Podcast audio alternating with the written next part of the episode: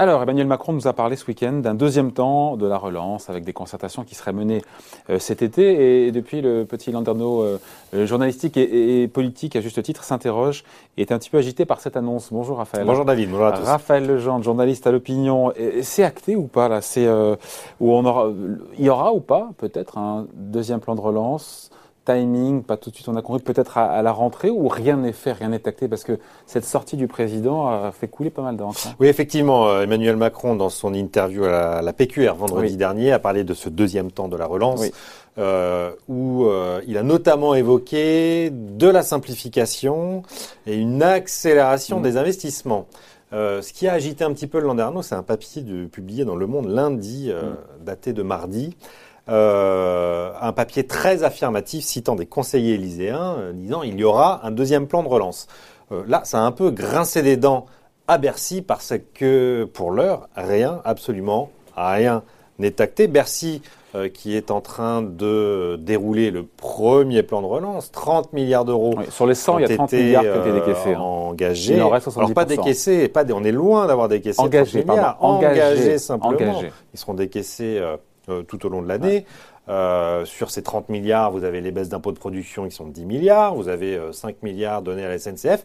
On ne dépense pas les milliards aussi facilement et aussi rapidement que cela, si on veut bien les dépenser. Donc on est un petit peu agacé du côté de Bercy de voir que, alors que seulement un tiers du plan de relance a été engagé et, et même pas dépensé, on est déjà en train de penser à l'après en disant il faut mettre encore plus d'argent, encore plus d'argent. Ouais. Mais ce qu'on dit maintenant euh, à l'Élysée, après s'être peut-être fait souffler un peu euh, dans les branches, c'est que on n'est que dans le temps de la réflexion, dans le temps de la concertation. Ça, c'est ce qu'on dit côté Élysée. Notamment, c'est ce qu'on dit maintenant côté Élysée en disant que euh, rien n'est prêt, euh, qu'il serait arrogant de euh, penser qu'un deuxième plan est d'ores et déjà tout prêt, tout packagé. On n'y est pas. Très clairement, on n'y est pas. Parce que l'idée, c'est d'abord de voir, et je pense peut-être qu'il y a un consensus entre Bercy et l'Élysée, de voir un peu comment reprend et l'économie oui. française maintenant que le déconfinement est engagé par, par étapes. Deux choses, en réalité. Euh, d'abord, un, peut-être faire le bilan des premiers investissements de ce plan de relance, ce bilan qui sera fait à la rentrée, a priori, avec Emmanuel Macron, Bruno Le Maire, mais aussi euh, les organisations syndicales, les organisations patronales. Emmanuel Macron veut beaucoup s'appuyer sur les maires, les mmh. élus locaux de terrain, aussi qu'il va euh, aller voir tout au long du mois de juin. Il l'a annoncé également dans son interview à la, à la P Q R ouais. euh, pour un tour de France euh, des maires. Demain, Bruno Le Maire, euh, Olivier Dussopt, ministre chargé du budget, et Jacqueline Gouraud, euh, ministre chargée des collectivités locales, feront un premier bilan d'étape du plan de relance dans les territoires, les territoires mmh. qui ont déjà bénéficié de, de dix milliards. Euh, donc tout ça va prendre du temps. Ça, c'est pour le côté euh, bilan, hein, première étape mmh. du donc, premier donc, plan de relance. Donc il ne se passera rien avant la rentrée. Et puis d'autant plus que euh, euh, Bercy attend de voir comment va réagir l'économie. Ça va être très important, ça. C'est-à-dire, est-ce qu'on a besoin tout simplement d'un deuxième plan de relance ? Est-ce qu'il y a l'effet de bouchon de champagne ? Exactement. On a vu que l'investissement s'est plutôt bien tenu en réalité au premier, au premier trimestre. Un premier trimestre qui s'est pas trop mal passé. zéro virgule quatre pour cent de croissance, c'est pas fabuleux, mais il n'y a pas beaucoup de pays européens euh, qui ont eu bah, une croissance positive au premier euh, trimestre. Bah, ils ont été confinés avant nous. Hein. Exactement. Et donc, avec ces zéro virgule quatre, on est d'ores et déjà à un acquis de croissance de cinq pour cent en réalité. On a quasiment fait l'objectif de l'année. Et donc, les objectifs de croissance pourraient être revus à la hausse euh, cette, euh, cette année, si tant est qu'il n'y a pas une décroissance au troisième trimestre. Si tant est qu'il n'y a pas une chute du P I B au, au, au deuxième trimestre. Au deuxième trimestre, c'est ce qu'on attend de voir. Je pense que mécaniquement, avec l'effet seuil, alors, tout dépend si on parle en glissement annuel ou euh, par rapport au trimestre euh, précédent, mais le deuxième trimestre va être quand même marqué sur la fin par la réouverture des commerces à partir euh, du dix-neuf mai. On y est presque bientôt en terrasse. Euh, un, un desserrement de l'économie, les magasins qui vont rouvrir. Et puis surtout, on attend de voir comment va se passer l'été. Euh, je rappelle que l'année dernière, au troisième trimestre, à la sortie du premier confinement, plus dix-huit virgule trois pour cent en était la plus forte croissance de la zone euro. Donc Bercy mise beaucoup sur euh, cette Movida, ce retour aux, aux jours heureux. Les gens vont très certainement avoir envie d'aller en terrasse, de consommer, de voyager avec la montée en puissance de la campagne de vaccination. Le passeport sanitaire, on va pouvoir bouger euh, plus facilement a priori. Et donc, et donc, l'été sera absolument décisif pour voir s'il faudra ou pas euh, un, effectivement, un deuxième plan de relance qui sera un plan de relance d'investissement. Ouais. Hein. On est, on est bien là pour préparer l'avenir. Attention, ce ne sera pas des chèques distribués aux ménages. Qu'est-ce qu'on met derrière ce plan de relance ? Alors, donc à la question, est-ce qu'on en a besoin ou pas ? C'est trop tôt pour trancher, c'est ce que disent euh, en exactement. gros les membres de l'exécutif. Surtout Bercy, surtout Bercy qui euh, freine des deux pieds en disant c'est, c'est de l'argent public d'abord. Euh, cet argent, euh, si on le met, il va falloir l'emprunter et donc euh, il va falloir le rembourser euh, un jour.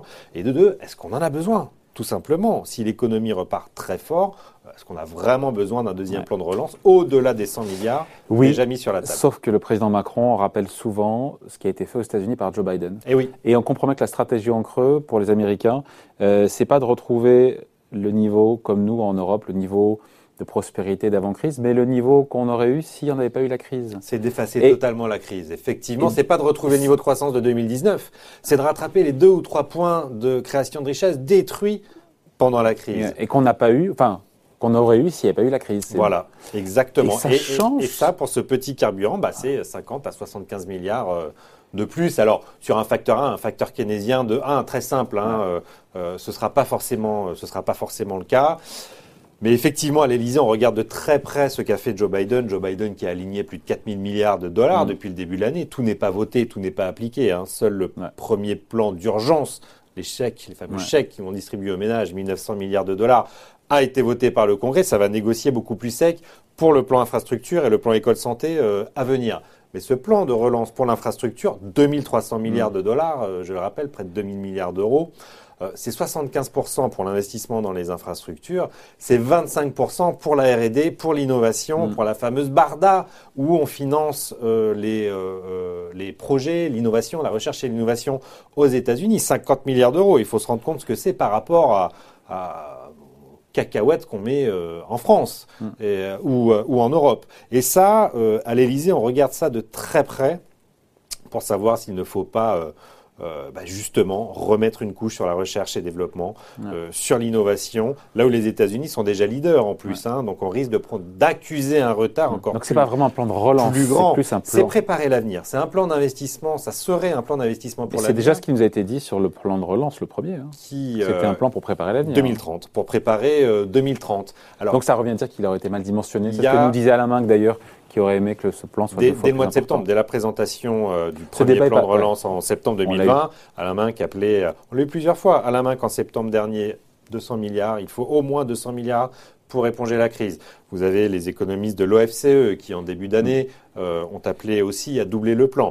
Au sein même du mouvement La République en marche, un rapport a été mis euh, par euh, le rapporteur du budget, Laurent Saint-Martin, euh, mmh. et par euh, la députée Bénédicte Perrol et euh, Pascal Canfin, l'eurodéputé, euh, pour euh, euh, appeler à, à un nouvel endettement d'environ soixante-dix milliards pour financer la transition écologique d'ici deux mille vingt-huit. Donc c'est un débat récurrent, ce euh, mettons plus d'argent, mmh. avec un Bercy qui est ouais. gardien du temple, oui. qui est dans son rôle et qui Mais dit, Bercy n'a pas calme, vocation à se faire réélire. Euh, voilà, et en donc, deux mille vingt-deux, bon. excès...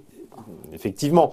Et il y a un côté fin, évidemment ouais. très politique, c'est-à-dire oui. que cet été, on, va, on devrait avoir, euh, selon nos informations, un, un collectif budgétaire qui va terminer les mesures d'urgence, qui va clôturer la séquence crise sanitaire dans laquelle le président de la République est embourbé depuis un an.